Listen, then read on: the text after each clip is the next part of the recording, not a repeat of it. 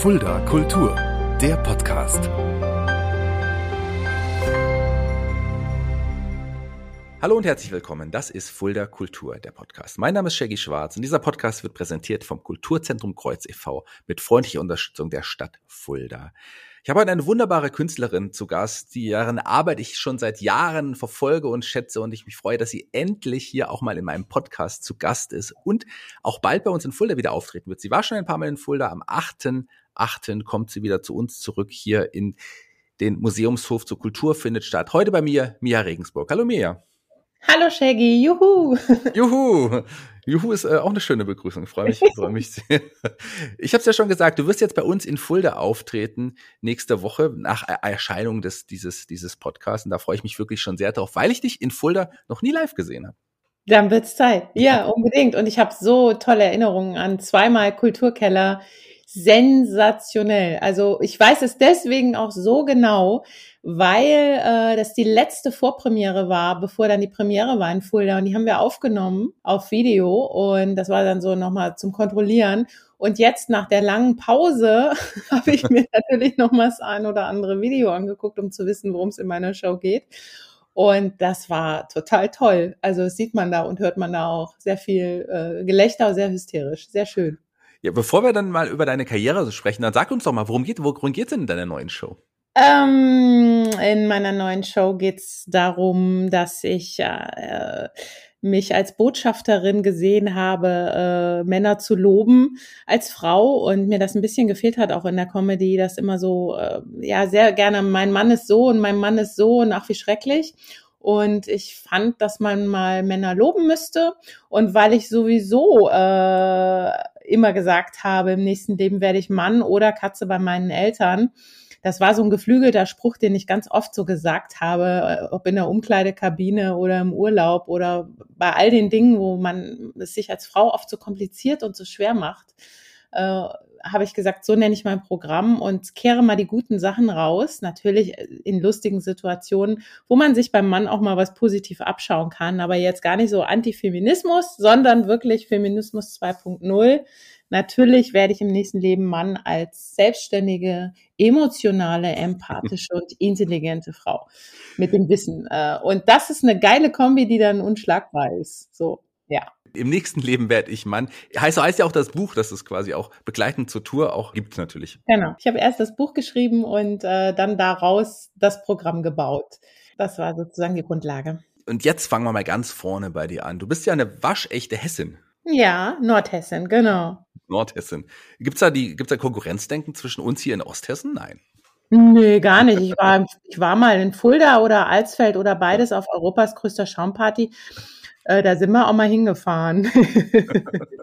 ich glaube, da, da, da, war ich tatsächlich auch auf den Schaumpartys damals. Ja, das war. Welcher Jahrgang bist du? Ich bin Jahrgang 77. Ja, siehste, dann haben wir uns da gesehen. Genau, äh, da ähnliche Zeit. Genau, also ich, da für mich gab es da nie eine Konkurrenz oder so, nee, gar nicht. Also ich bin in, in, in Hessen auch schon früh unterwegs gewesen. So Nordhessen ist natürlich äh, meine Heimat, aber ich bin dann, ich habe mich immer weiter runter bewegt. Später dann bin ich auch in Frankfurt ausgegangen in die üblichen Techno- und Hausdiskos. Äh, aber ja, genau. Also Osthessen habe ich in sehr guter Erinnerung in vielerlei Hinsicht. Alles, ja. alles schön, keine Konkurrenz. Wahrscheinlich haben wir uns dann schon häufiger gesehen, als wir eigentlich denken. Hm. Du hast schon relativ früh dein Talent für die Bühne oder zumindest dein Humor entdeckt. Sagst du zumindest immer. Mhm. Ja, stimmt auch, was ich sage. Also genau. Äh, stimmt eh alles, was ich sage, neben und auf der Bühne. Hm. Äh, ist erschreckend leider. Genau, also ich habe schon immer äh, Witze erzählt auf Geburtstagen und so ein bisschen da den, den kleinen Clown gemacht und äh, erzähle das immer, weil es, so, weil es so ein schönes Bild ist. Ich bin immer auf den Stuhl gestiegen, damit mich alle sehen. Und äh, das war quasi schon Stand-up, bevor man das so kannte.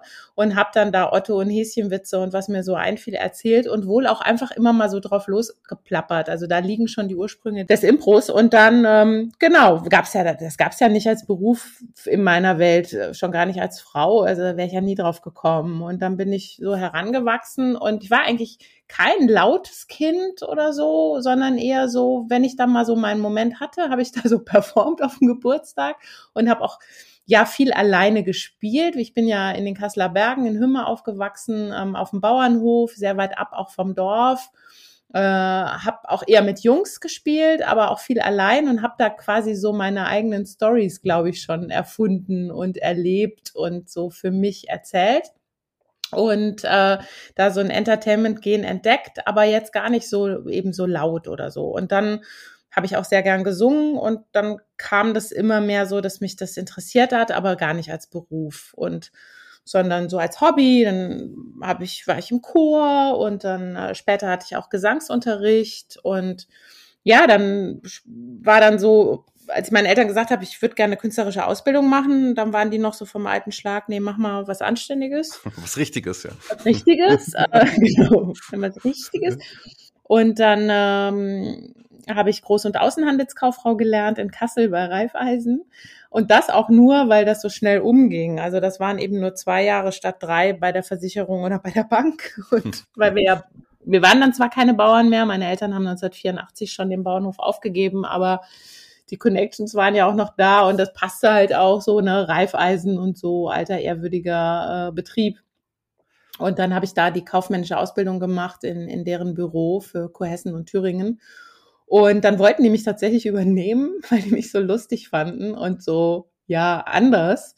Und äh, ich habe aber gesagt, nee, äh, ich bleib nicht und habe dann Aufnahmeprüfungen für Musical gemacht in dem folgenden Jahr. Und das auch nur, weil Musicals gerade so in waren in den 90ern und weil mir nichts Besseres eingefallen ist. Also gar nicht, weil ich ein wirklicher Fan war, sondern weil ich dachte, ach, das ist eine gute Entertainment-Ausbildung.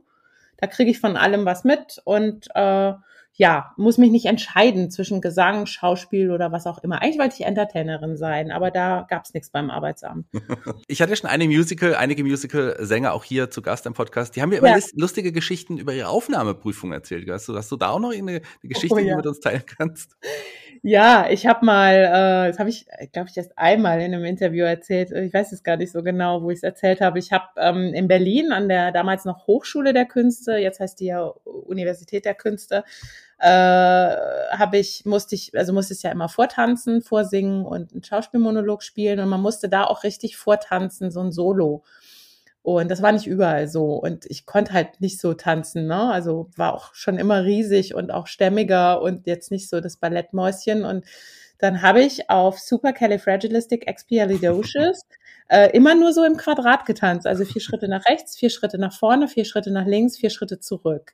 Mehr nicht. Und mit so einem weiten Rock so, und das auch ganz lustig gesungen. Die haben sich tot gelacht. Und dann meinten die, kommt denn noch die Choreografie? Und ich so, das ist die Choreografie. Und dann haben die, haben die wirklich Köpfe zusammengesteckt, was ist das denn? Ne? Und dann, ja, ähm, sehr lustig, aber können wir denn dann wenigstens mal deine Beine sehen? Weil ich hatte auch so einen Kelly Family Rock an. Und äh, dann habe ich so gedacht, oh nein, jetzt wollen die meine Beine sehen. Klar, die wollen ja sehen, ne, ist da, ist da tanzbares Material unter diesem Walla Walla Rock. Und ich hatte halt so eine total kaputt, kaputte Strumpfhose darunter von nur die für 2,99, die völlig im Eimer war. Und ich dachte, oh nein, wenn ich jetzt den Rock hochziehe, und dann habe ich halt den Rock hochgezogen. Und, und sah halt echt übel darunter aus. Mit dieser kaputten Strumpfhose haben sie noch mehr gelacht. Und äh, dann haben sie mir hinterher auch im persönlichen Gespräch gesagt, ich finde mich unglaublich lustig und ich wäre auch eine tolle Sängerin, eine tolle Schauspielerin, aber tanzen, das wäre halt zero. Da müsste ich mich nochmal weiterbilden und dann soll ich nochmal wiederkommen. Ja, und bei zwei anderen Schulen hat es aber gereicht. Warum auch immer, wurde ich in München und Hamburg angenommen und habe dann in Hamburg studiert, genau. Der wunderbare Andreas Langsch, der übrigens auch in Hamburg Musical studiert hat, der hat mhm. mir hier im Podcast erzählt, er hatte im Vorfeld erfahren, er muss auch einen klassischen Song bei der Aufnahmeprüfung singen. Und er kannte zu dem Zeitpunkt eigentlich nur einen, er hat sich da jetzt auch nicht weiter mit beschäftigt, weil er es auch erstmal nur ausprobieren wollte und stand mhm. dann da und sagte, mein klassischer Song ist heute die deutsche Nationalhymne. Nein.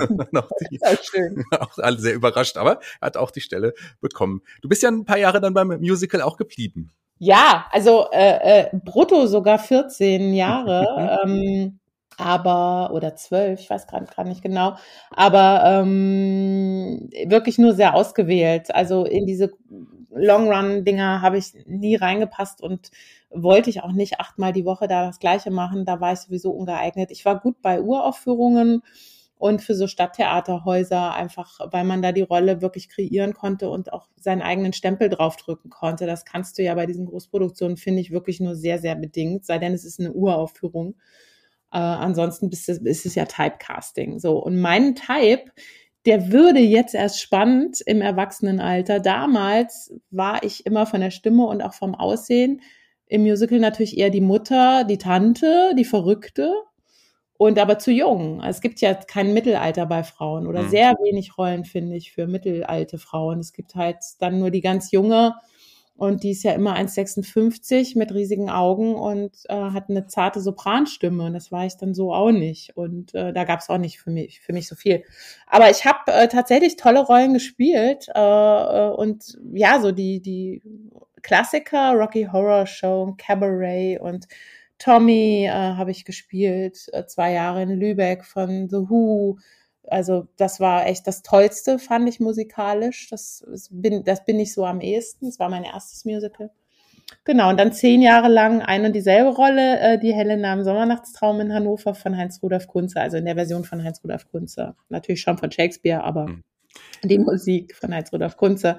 Und da habe ich auch die Uraufführung gespielt und die Rolle so kreiert. Und das war sehr mir, ja. Also das war ja. weniger Helena. Das war mehr mir, ja, im Sommernachtstraum. Genau. Ja, Heinz-Rudolf Kunz übrigens auch ein Künstler, der bei Kultur findet statt, bei uns in Fulda auftreten wird jetzt im September und wahrscheinlich bald hier auch im Podcast zu hören sein wird. Das ja, schon unbedingt. kleiner oh, Teaser. Den grüße ich von dir gerne. Ja, ja, das äh, müsst ihr aufnehmen, das äh, Thema. Ja. Zumal da lustige kurze Anekdote. Ich habe äh, an dem Haus, was das damals produziert hat, das war die Landesbühne Hannover für die Herrenhäuser Gärten. Da ist ja dieses tolle große Barocktheater drin mit tausend Plätzen Open Air.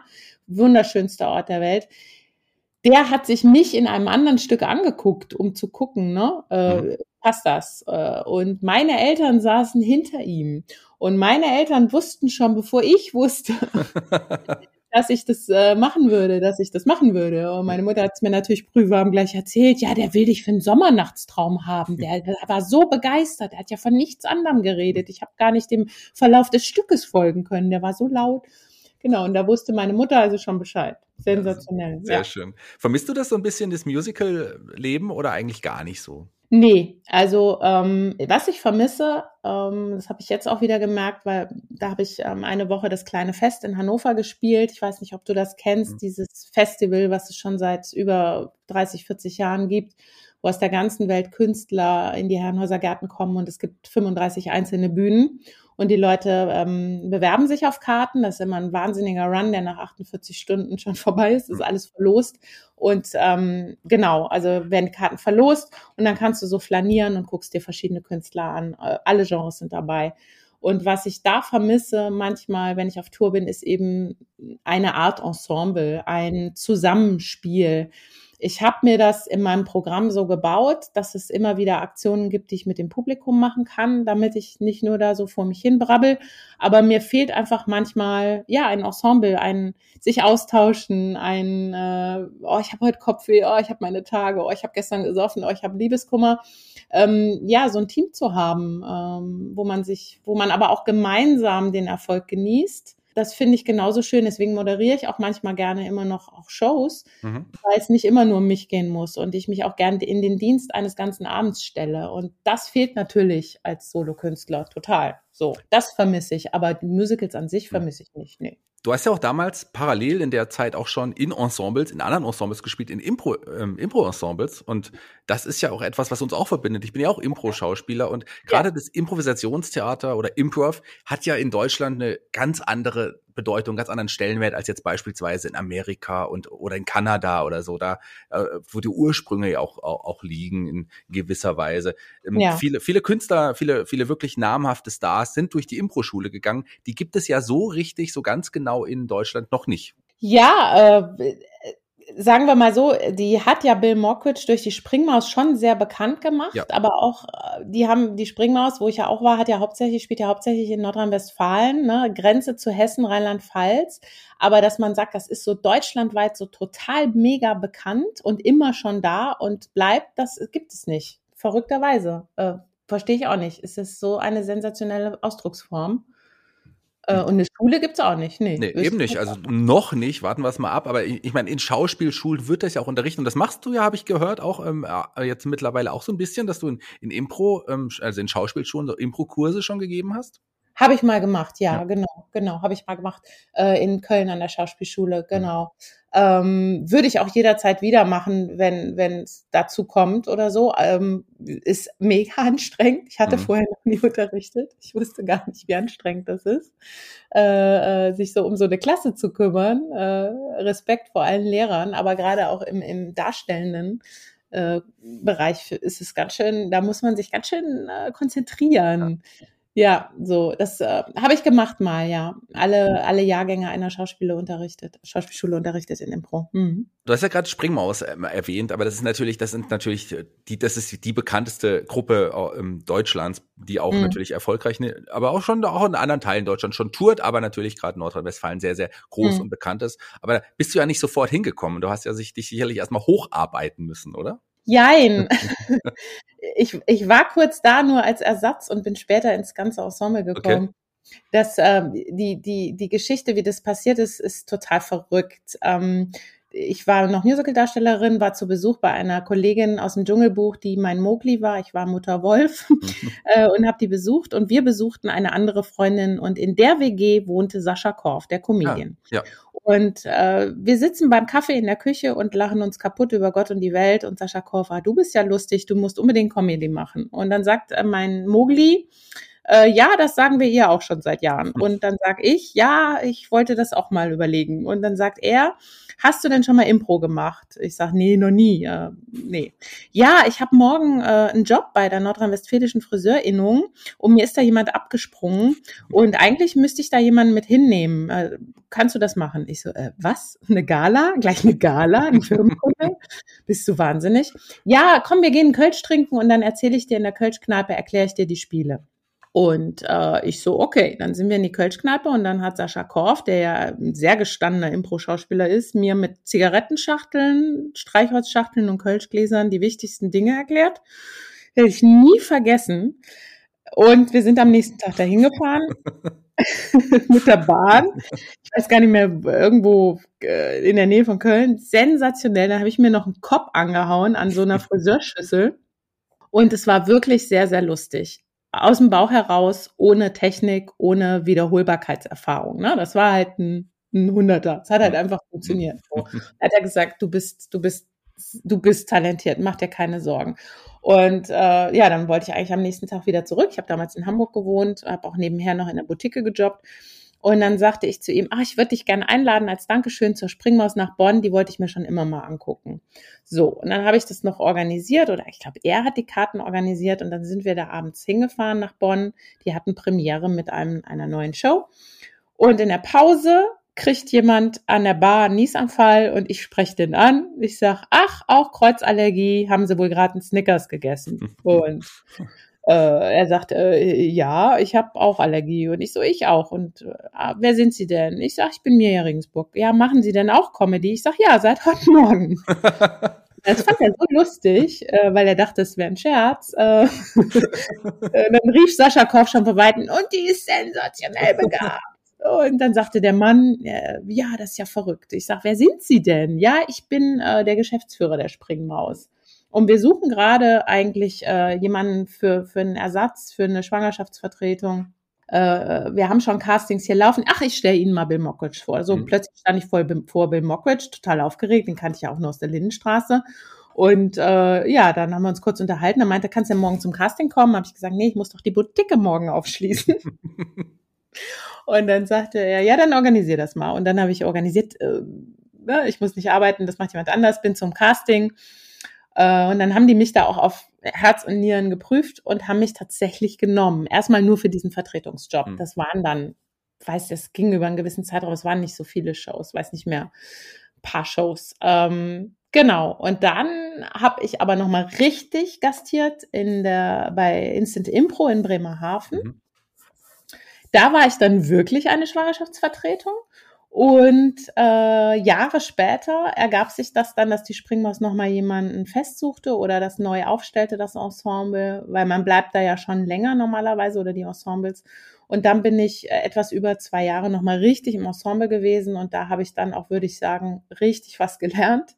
Und ab und zu auch mit Sascha äh, weiterhin Zweier-Impro-Jobs gemacht, wenn es sich ergeben hat. Und ähm, ja, bei der Springmaus lernst du dann natürlich auch vor großem Publikum zu improvisieren und ähm, äh, die, dir dessen bewusst zu sein, dass du da jetzt in einer Stadthalle stehst und nicht in einem kleinen Club und auch abzuliefern ne? und ja auch Technik dir anzueignen. Ich habe unheimlich viel gelernt in dieser Zeit, also sowohl mit Sascha als auch mit äh, mit der Springmaus, worauf, wovon ich heute profitiere und was ich auch anwende in meinem Programm an Schlagfertigkeit und an ja an Sicherheitspedalen, äh, die ich drücken kann, wenn ich nicht weiter weiß oder wenn mir nichts einfällt oder wenn ich spüre, das ist jetzt nicht der richtige, geh mal zum nächsten und so.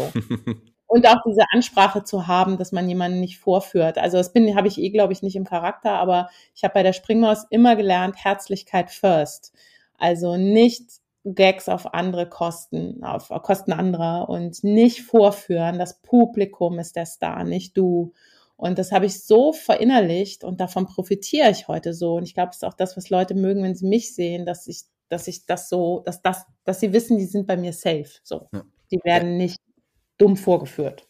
Ja. Aber es können nicht viele von sich behaupten, dass sie quasi bei der Springmaus äh, als erst, also das erste Ensemble, als die Springmaus hatten, wo sie ja, eingeschrieben. Ja. Das ist schon, also klar, fangen wir doch gleich oben an, hast du dir gedacht? Warum? Nee, überhaupt nicht. Ich wusste doch, ich konnte das gar nicht einschätzen. Das weiß ich jetzt heute. Damals dachte ich, ja, geil, machst du.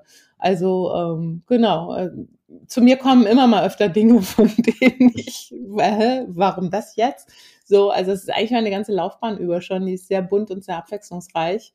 Und äh, manche Dinge kamen oft zu früh aus heutiger Sicht für mich.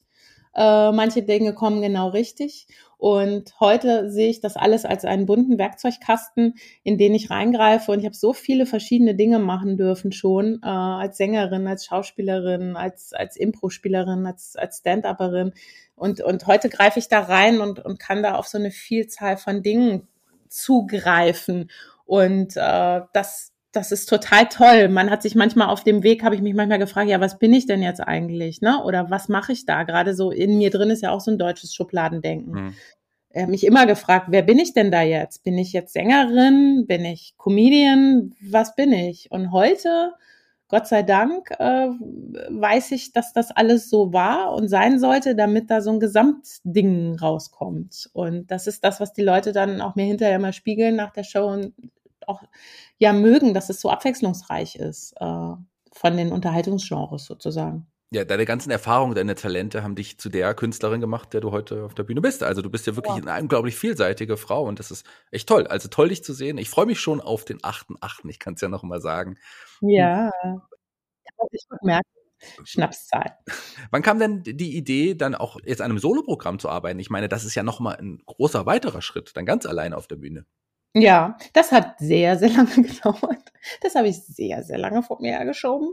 Äh, ich hatte schon so drei, vier, fünf Stand-ups und ähm, hatte ich mal so einen halben Abend. Dann habe ich auch mal den Paul Hombach, der immer noch mein äh, musikalisches Brain ist und mir hilft bei den Kompositionen und den ich äh, heiß und fettig liebe, der ist ja auch schon 700 Jahre bei der Springmaus, der Musiker. Mhm. Und der kommt, äh, ist dann erstmal mit mir mitgekommen, weil ich auch erstmal nicht alleine wollte. Dann habe ich den mitgenommen, auch zu Mixshows und so. Und dann haben wir tolle, tolle Sachen zusammen erfunden. Auch meine Grand Prix Persiflage haben wir zusammen irgendwann mal erfunden.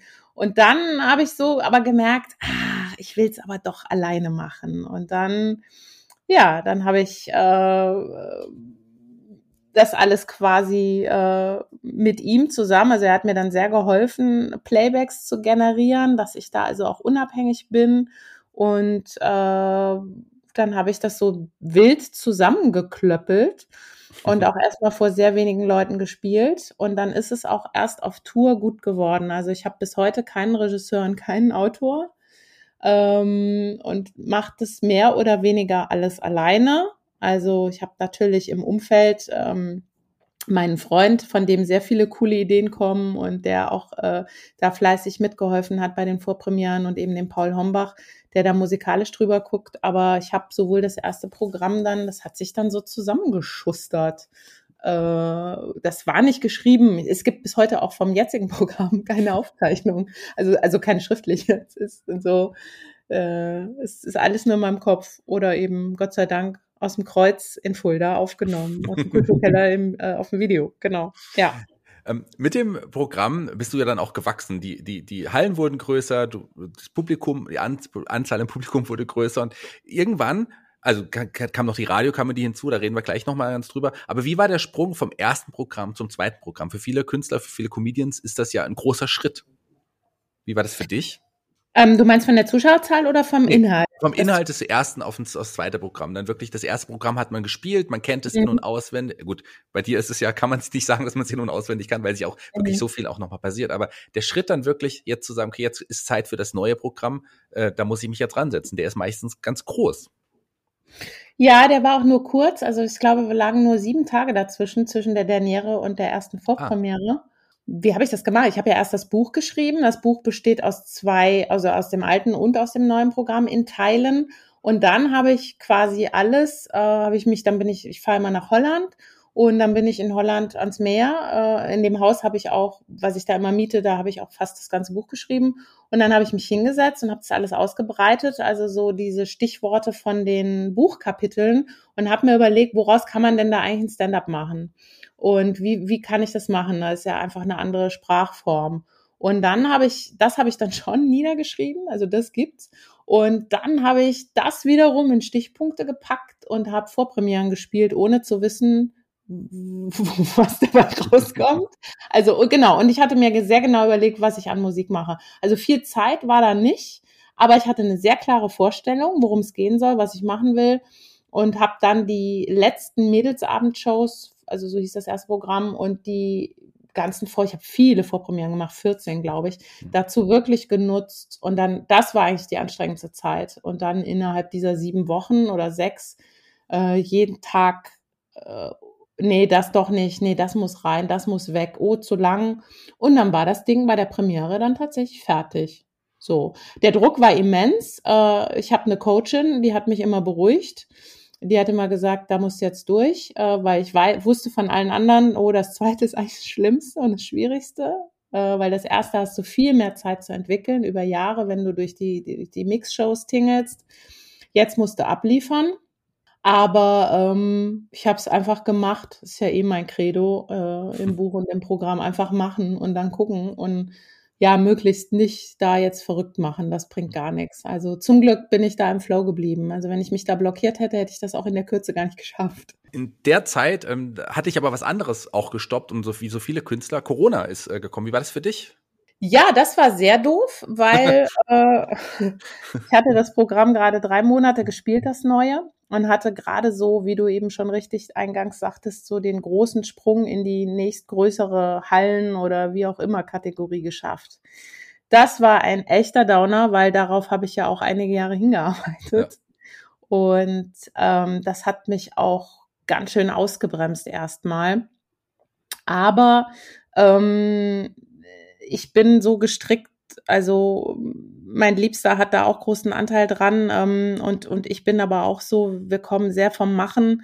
Ähm, komm, jetzt Digital First, äh, wir stellen uns jetzt digital auf. Und ich hatte, erzähle die Geschichte immer ganz gerne, ich hatte im April noch eine Gala offen für einen äh, Kunden eine Firmengala und hatte eigentlich auch einen Gipsfuß, weil mir sein Tisch auf den Fuß gefallen war. Seitdem wissen wir, das ist ein Ausziehtisch. und äh, hatte einen Gipsfuß und eben diese Gala und es war ja Lockdown. Und dann fragte der Kunde, können wir das nicht irgendwie online machen? Und äh, ich meinen Techniker angerufen, mit dem ich normal auf Tour bin, äh, mein Freund sich da reingefuchst. Und dann haben die zwei sich da in kürzester Zeit diesen ganzen Streaming-Kram drauf geschafft.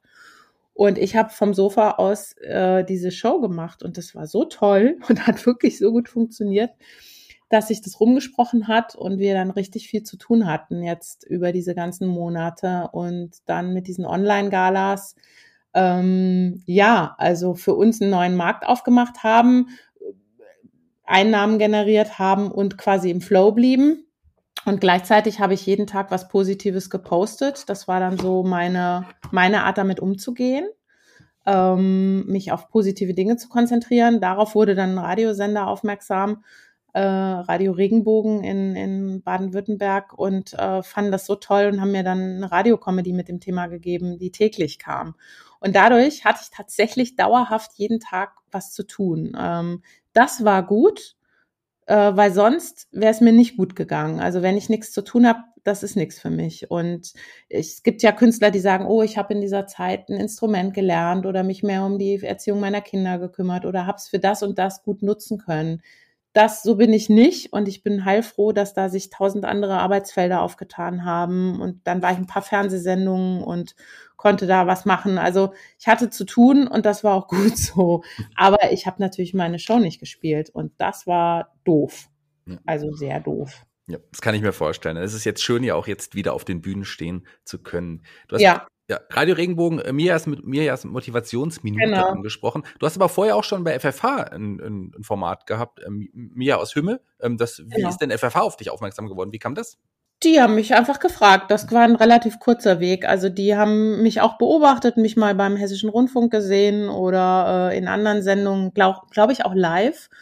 Und ähm, wussten eben, ich komme aus Hümme und ähm, bin eine der wenigen Frauen in der Comedy und dann in Hessen sowieso und hatten ja auch mit Bodo Bach schon viel gemacht und fanden das einfach eine super Idee und haben gesagt, können wir da nicht so ein Hümme-Ding machen? Äh, Nordhessen wird ja eh immer so stiefmütterlich behandelt in Hessen. Und so sind wir drauf gekommen und haben das auch gemeinsam entwickelt, die Idee. Äh, das lief zwei Jahre. Genau. Und spielte dann quasi in der, in der Hümme-Welt. Stadt-Land-Vergleich, also mhm. ganz klassisch, ganz klassische Radiocomedy. Hat mir natürlich super auch geholfen für die Popularität in Hessen. Genau, und das habe ich zwei Jahre gemacht. Das war dann bei FFH. Das war davor, ja. Hm, das, genau, da, davor deine ja, erste Radioerfahrung dann quasi auch. Absolut, erste ja. Radiocomedy, ja. Da habe ich auch, da lernst du auch total viel. Also das Schöne ist, ich habe das mit dem Chefredakteur zusammengeschrieben, beziehungsweise, ne, der hat dann nochmal drüber geguckt, gepolished, gesagt, ja, das mhm. musst du mehr so und mehr so machen. Radiocomedy schreibt man ja auch nochmal ganz anders als Bühnencomedy oder Fernsehcomedy. Es sind schon nochmal Kniffe. Und auch das war wieder so geil für meinen Werkzeugkasten, was zu lernen und zu wissen, ah, da musst du einfach schnellere Gags, kürzere Sätze, äh, die Leute fahren Auto, kochen, wickeln das Baby. Radiocomedy muss mehr auf die Zwölf gehen und kann nicht so lange sich entwickeln wie ein Gag auf der Bühne, den du spielen kannst und so.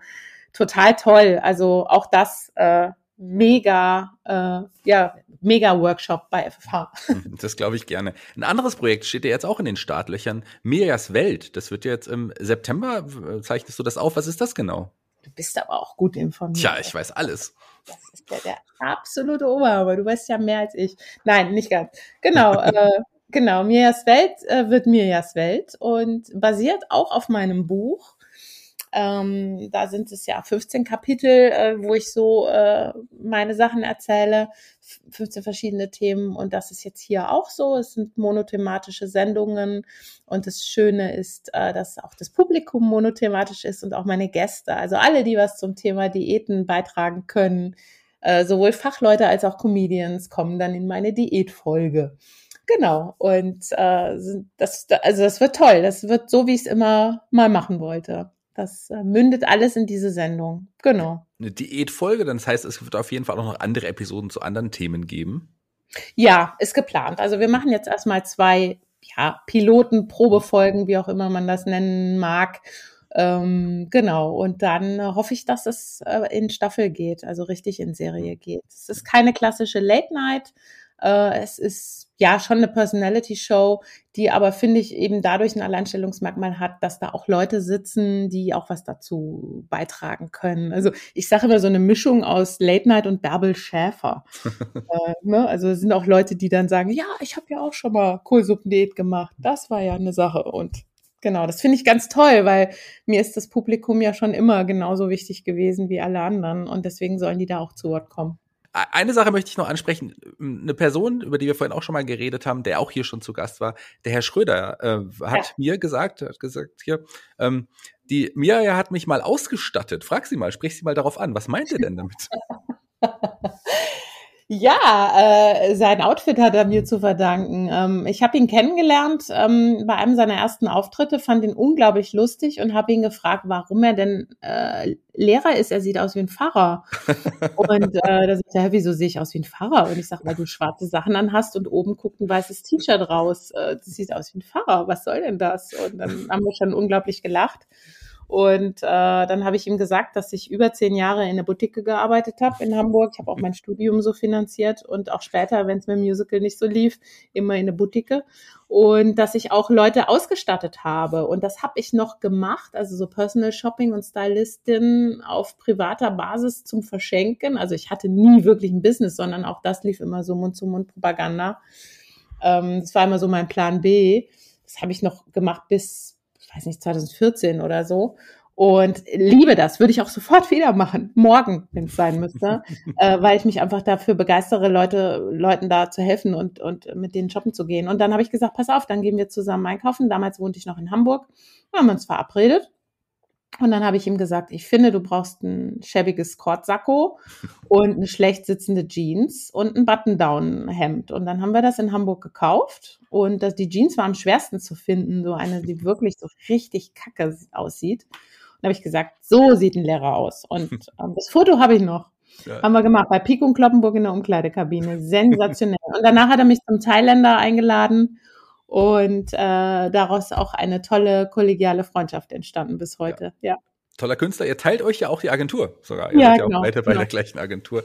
Das genau. passt ja also ganz gut. Liebe Mia, vielen, vielen Dank, dass du die Zeit genommen hast hier für diesen Podcast. Ja, total gerne. Hat sehr, sehr, sehr viel Spaß gemacht. Äh, ich habe dich jetzt nicht so viel zu Wort kommen lassen, weil meine Sätze immer nicht enden, aber da du ja Impro-Spieler bist, weißt du ja, dass du, wenn, dann dazwischen gehen musst. Ja, ich bin ja auch jede Woche hier in meinem Podcast. Das heißt, es ist gar nicht so schlimm, wenn ich da auch mal, äh, ich, ich habe ja genau die richtigen Fragen auch bekommen, beziehungsweise die Antworten habe ich bekommen. Die Fragen musste ich teilweise gar nicht stellen, weil du sie mir ja schon beantwortet hast. Also einen besseren Gast kann ich mir gar nicht vorstellen. Oh, was möchtest du trinken, Shaggy? bald, wir trinken bald auf jeden Fall was zusammen. Ja, genau, um, unbedingt. Äh, wir sehen uns am 8.8. und dann kommst du in meine Sendung, da sprechen wir gleich noch drüber. Ich werde dich für beide Sendungen dahinsetzen. Für die, was war so deine Lieblingsdiät? Womit hast du Erfolge gehabt? Es ist tatsächlich so, dass ich, ähm, dass ich verschiedene Diäten schon, also ich würde es nicht Diäten nennen, sondern Ernährungsumstellungen, weil ich, ich, ich habe Klamotten in drei verschiedenen Größen. Ich, also im Moment bin ich so im Mittelbereich, aber ich habe auch schon mal zehn Kilo mehr und zehn Kilo weniger gewogen und das innerhalb eines Jahres sehr regelmäßig. Also bei mir ist es echt immer so ein Hin und Her. Hast du denn auch Corona-Kilos jetzt? Ähm, ich würde sagen, ich habe ein paar Corona, also zumindest in den letzten Monaten wieder zugenommen. Ansonsten habe ich während Corona tatsächlich eher abgenommen. Mhm. Interessanterweise. Ja. Hast du dieses Sport äh, angefangen? Nee. Von dem immer alle reden? Nee, nee, da, da, nee, nee. Also ja, auch zu gefährlich. Nee, das ist dann ein Schritt zu viel. Also, ja, so. nicht übertreiben. Das nee, nicht also, Ernährung ist erstmal der erste Schritt. Sport, Hast naja. du denn eine Muffin Jeans? Ich ähm, würde sagen, dass ich gerade eine Muffin Jeans trage, ja. Ja, ja. Ich habe jetzt eine Bifteki Jeans, weil wir auf Kurs im Urlaub waren. Vielleicht, wir sind eigentlich, eigentlich haben wir es jetzt, sind wir äh, von weggekommen, aber jetzt müsstest du eigentlich unseren Hörern, die vielleicht für die, die es nicht wissen, erklären, was eine Muffin Jeans ist. Ich glaube, das Wort erklärt es, es ist, wenn der Teig so oben übers Bündchen kommt. Jeder kennt das. Manche haben es auch hinten. Viel so, ne, Love Handles sagt man ja im Englischen. Mein Vater sagt immer Griffe zum Wegschmeißen. Das ist hinten. Und vorne ist dann die Teigrolle oder wie ich es eben äh, nenne, Muffin Jeans. Manche haben auch eine Bäckerei. Je nachdem. Genau. Jeder Gast hier, liebe Mia, bei Fuller Kultur, dem Podcast, darf sich einen Song für unsere Spotify-Playliste aussuchen. Welchen Song hast du dir denn ausgesucht? Ich habe mir ausgesucht äh, Music. Also hier, ne? Music was my first love. Ja.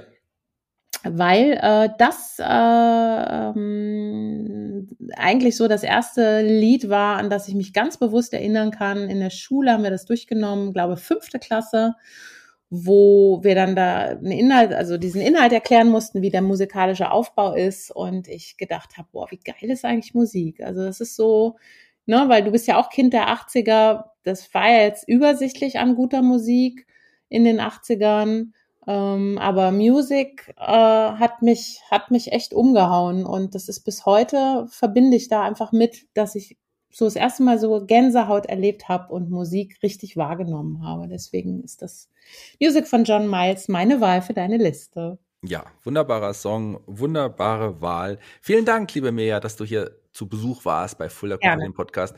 Ich bin raus für heute. Die Abschlussworte gehören dir. Ich wünsche allen Hörerinnen und Hörern deines Podcasts alles Gute, bleib gesund und munter, bleib positiv im äh, richtig rummen Sinne, positiv negativ, also positiv.